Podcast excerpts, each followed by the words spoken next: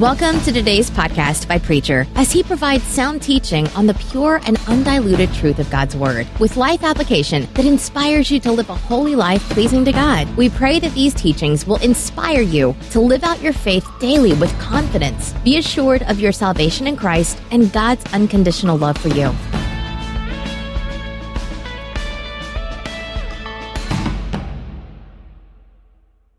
Our scripture reading this morning will be taken from the book of Amos, the fifth chapter, and beginning with the 18th verse. Woe to you who desire the day of the Lord! Why should you have the day of the Lord?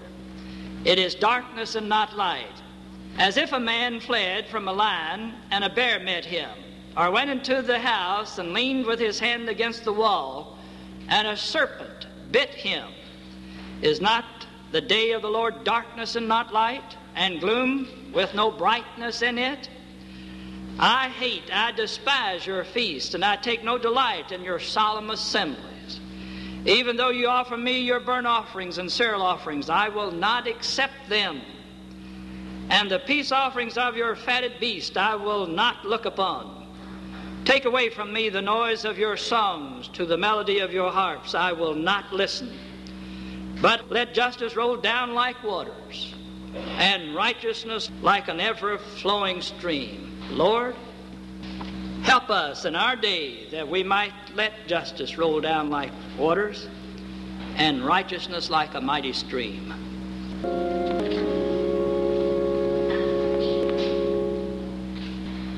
O hear, O Israel, your God is one Lord. We live today in a most prophetic time.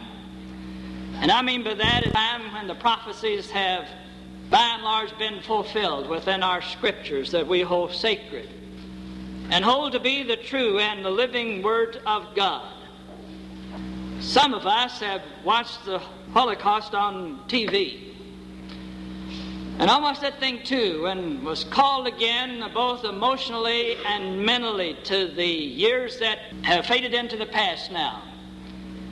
But how vividly some of those emotional things that happened to me during that period of time came back to me in a very responsive way.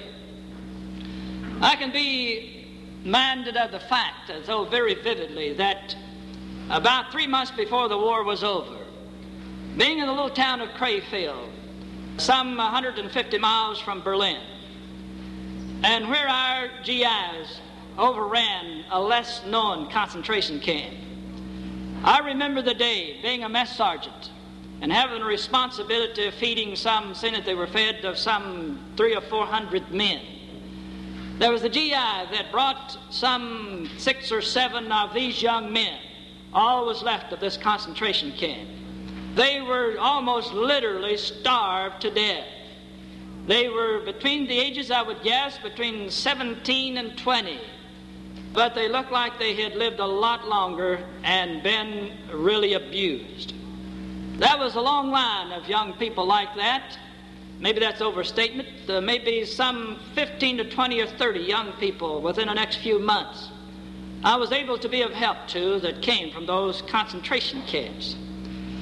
All of them, of course, being Jewish, the ones that I talked to and had any dealings with, and I talked to them. Some of them could speak perfect English, more perfectly than I can, because they didn't have any slang in theirs.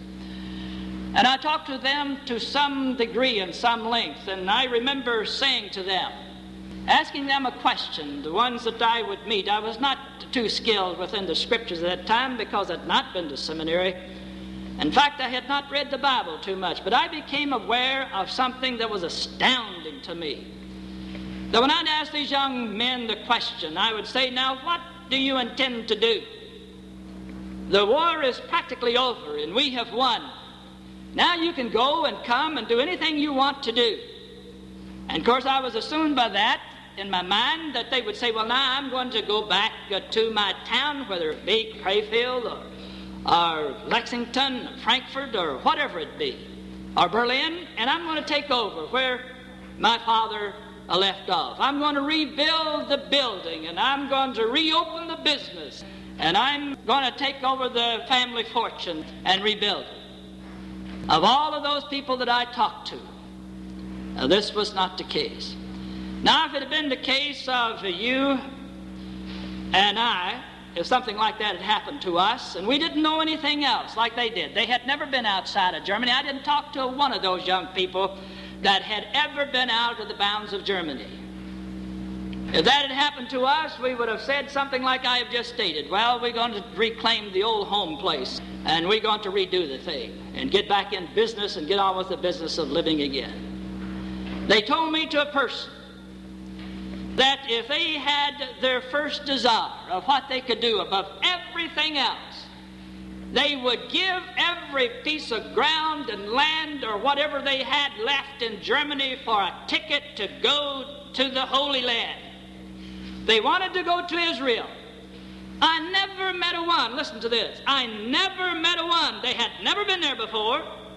I did not meet a one of them, but what there was in a burning desire within their heart and their soul and I became conscious of something that was astounding. I began to realize at that time that I was seeing the prophecy of God fulfilled. It's not that these young men were together and talked it over, because I had different people from different concentration camps and different places in Germany and Poland.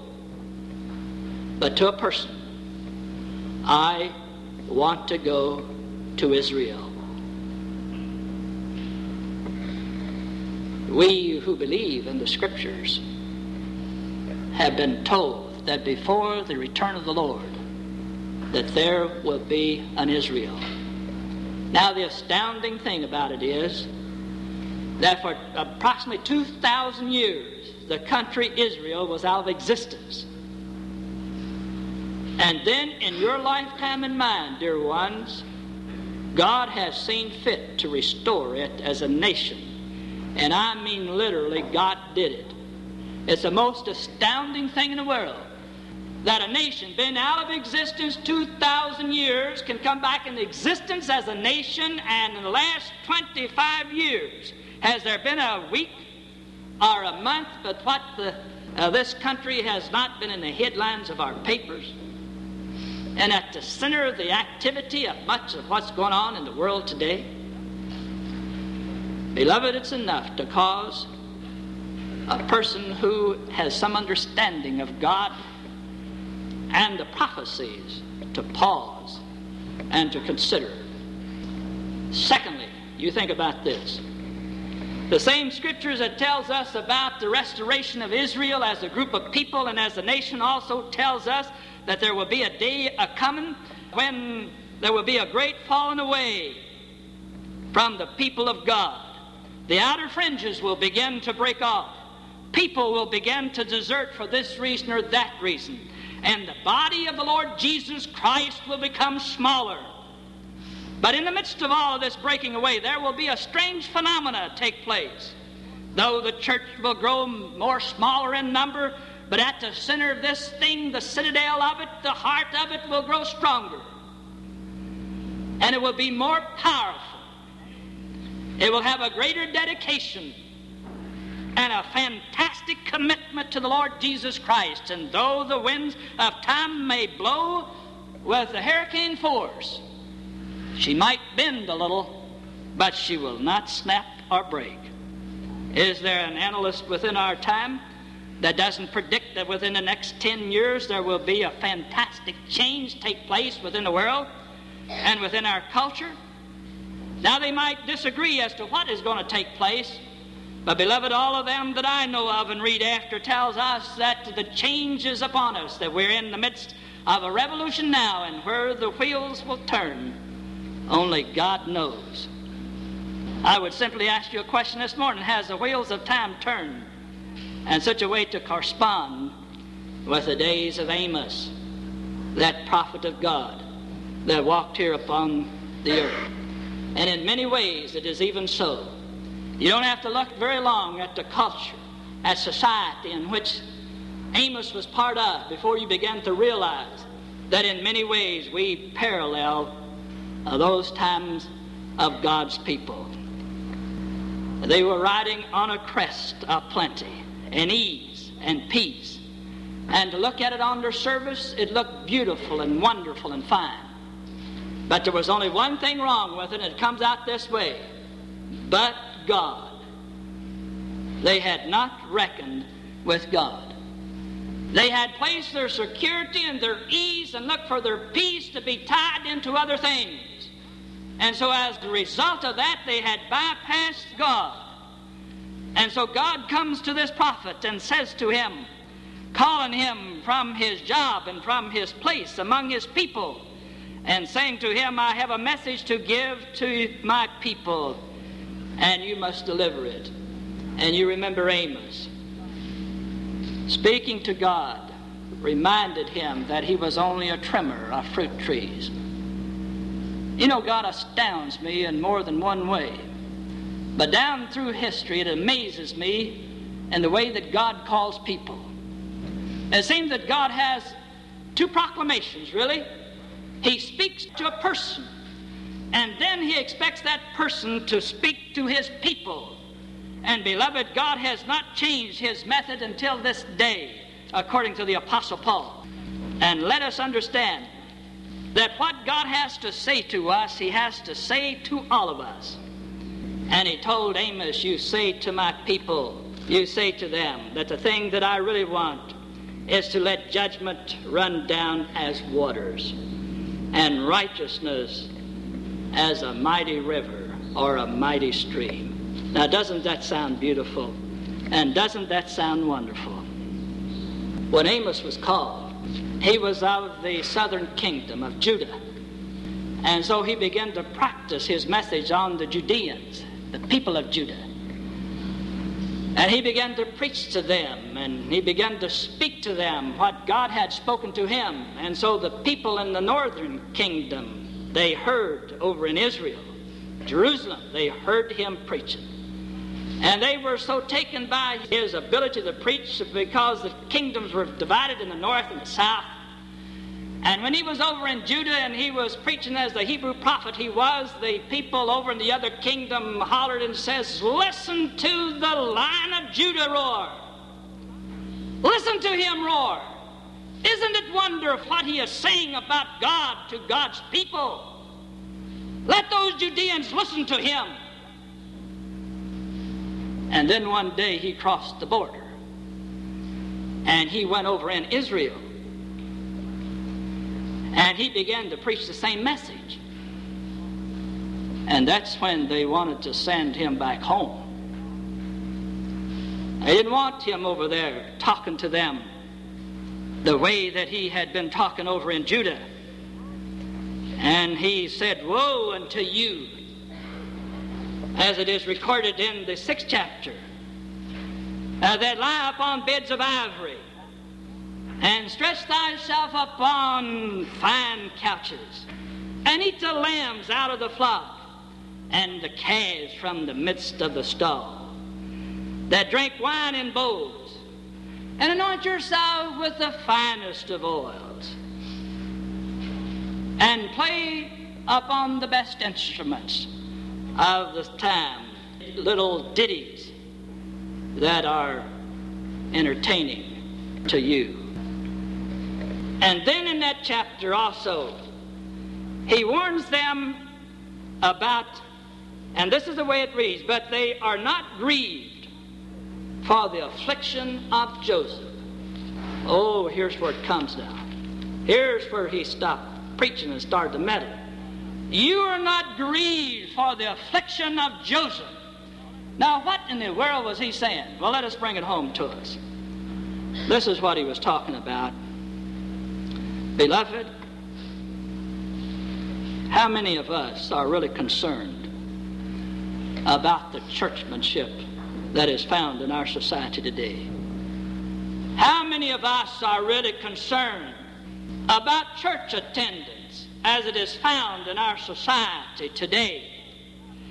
How many of us are really concerned about the casual attitude that people have in relation to God and to His kingdom? One of the things that is a peculiar phenomenon to me within this day in which we live And that is, beloved, found right at this point. I am greatly concerned about the great falling away of God's people as it manifests itself in church attendance. Now, some of us have been concerned about that. And one has said, well, the thing that needs to be done is send Amos back across the border to the South District.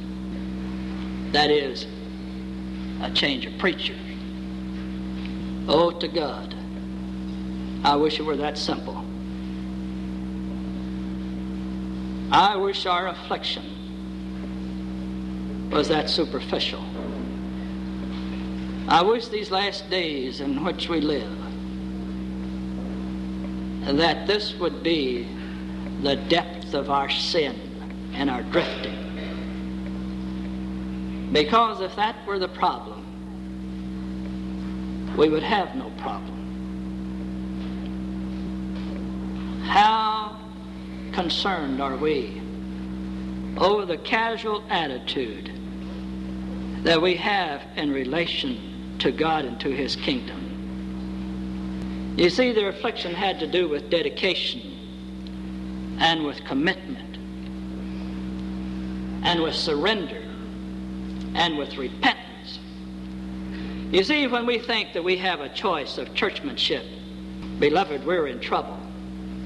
When we think we have a choice whether or not to be faithful to God, and it's left up to the way that we feel at some particular time, we are in trouble.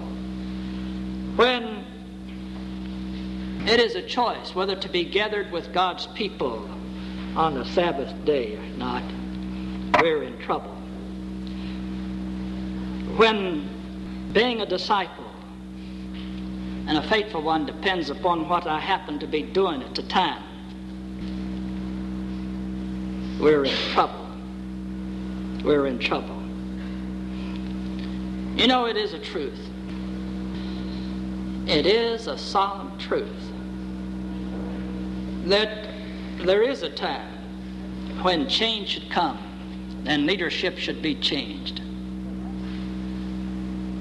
But let us be sure within our heart and our soul as to why it should be done. You know, it is a fact that a minister can be at a place too long. And he can finally come to the place where he ought to go. And especially should he go if he comes to the place where he begins to love the people too much. Now that sounds strange, doesn't it?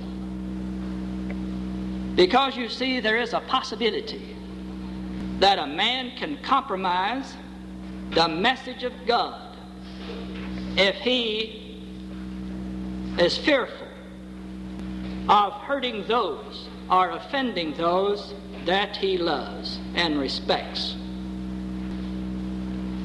I'm not quite sure that Amos had that problem, but that can be a problem. You see, we are told not as like in the days of Amos that there was a pending doom coming to Israel. It came 30 years later. That's a fact. The only thing that we're saying is that somewhere out here within the future, and I believe it might be within the 30 years for sure, that we will see such a manifestation of God's power in our world that when it settles down, nothing is ever going to settle in the same place again. Beloved, the ruin of Joseph, how concerned are we about the church and about God's people? Do we take it serious? Or is this another option that we have in life? It also this man is speaking about self denial. Self denial, discipline, discipline. Talking about self denial and discipline. Listen to what he says. He says, You stretch yourself on the finest couches.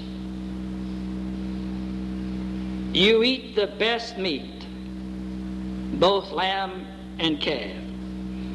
You sing idle songs, and you are used to so much wine that speaks of so much plenty that you don't drink with a glass anymore, you tell your servant to bring it to you in a bowl. We today speak of being a disciple, a Christian, a steward. And so we are. The question is, to what depth are we? To what depth?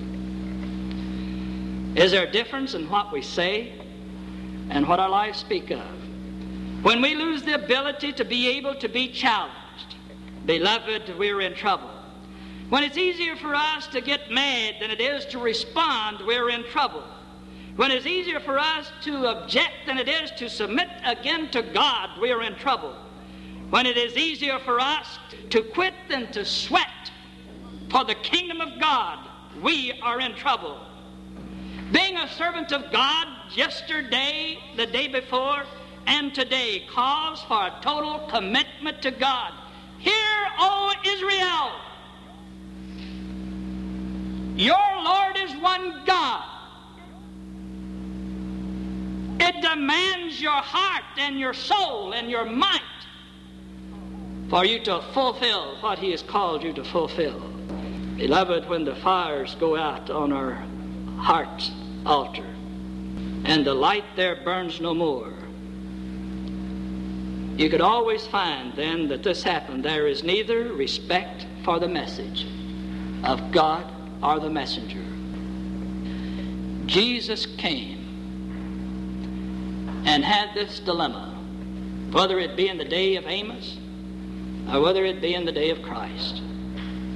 And Jesus had to contend with the people by saying, If you cannot believe me and trust me, and then in the name of God, look at the works that are being produced.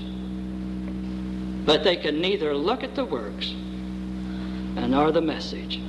John Wesley before his death, said, There's one great concern that I have for my people that are known as Methodists. One great concern. I'm not afraid about and scared for anything else that might come to them difficulty, hardship, suffering, whatever. There is one thing that I am greatly frightened over. And that is that one day that they will come to the place where they will be indifferent toward their commitment to God. They will be indifferent to His message. They will be indifferent to the responsibility that they have to proclaim the message of the Lord Jesus Christ. I simply leave you with this question, beloved. Have we arrived at that place where this great spiritual man was able to see that might happen to us. Is this the cause of the dilemma of the Methodist Church today? Maybe we have reached a place that the people have reached in Amos's day. If we have, then let us call ourselves again. To know who we are and what we are and above all to know the one that we're committed to. And let us look for the consummation of this age. Because I too have grown to believe that we can expect God to return in some great way, even within our lifetime. If we will do that, it is no question about the justice rolling down like water. It will happen. It will happen. And you and I will be a part of it. Our Father, help us then to consider and to consider well our place in your kingdom. Amen.